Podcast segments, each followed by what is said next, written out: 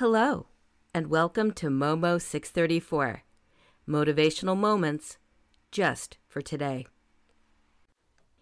In the episode Margin and Balance, I told you that I often choose a word to focus on for the year. This year, however, I think things got a bit reversed and maybe a word was assigned to me. It was the word hard. This year has been really hard. And each of the very, very hard things I had to endure were prefaced by two things prayer and an absolute, utter reliance on God's will in the matter. I handed over all perceived control, because, after all, I really have none, and asked the Lord to do the heavy lifting. In my life, to do the hard things, and in my heart, to help me accept His will.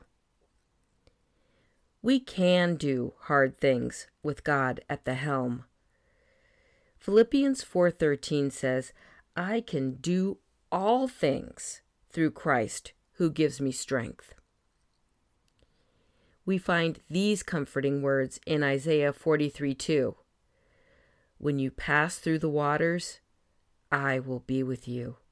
And when you go through the rivers, they will not overwhelm you. When you walk through the fire, you will not be scorched. The flames will not set you ablaze. 2 Corinthians verses 11 and following detail excruciating hardships that Paul endured. In fact, many of those before us faced hard things and gained the victory. Read every word of Hebrews 11 it even says there are so many more that are not even listed. Our meme for today says, When life feels hard, it feels like you're bombarded or seems like you're discarded, remember who your guard is.